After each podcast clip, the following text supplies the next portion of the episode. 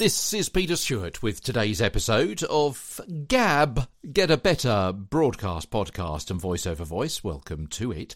The two brain skill you need to master. Just a couple of minutes today. Short episode. Yeah, a way to practice receiving information and delivering it at the same time is to parrot someone else's presentation, a news bulletin, links on the radio. So this is what you do. At home, um, probably when you're alone as well. Otherwise, you'll look a complete doofus to your flatmates or your family. Listen to, for example, a radio station and repeat a script as it's being said. Yeah, you don't have the script in front of you. You're repeating it immediately after they've said it, while they're saying the next bit at the same time. Yeah? Or you can repeat adverts a split second after the voiceover does it. So on the TV or the radio. You'll, ha- you'll have to listen, process, and repeat all at the same time, like having two brains.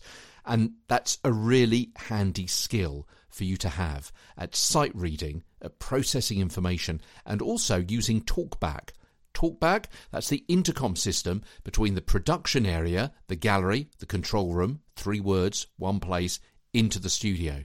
Now, you may not be able, or you may not have to do this to process information and talk at the same time if you're presenting for example, recording a voiceover, because that's much more of a, a stop start process. But if you're in a live situation, for example, in the radio, you're doing commentary, perhaps on TV, or you're in a podcast situation, then you have to be able to maybe read a script, process information, and hear someone else talking to you at exactly the same time and process all of that while it's all going on. Okay, so there's a way that you can practice doing that with the two brains skill. You heard about it on Get a Better Broadcast podcast and Voice Over Voice, the series of podcasts from me, Peter Stewart. From London, back tomorrow with more.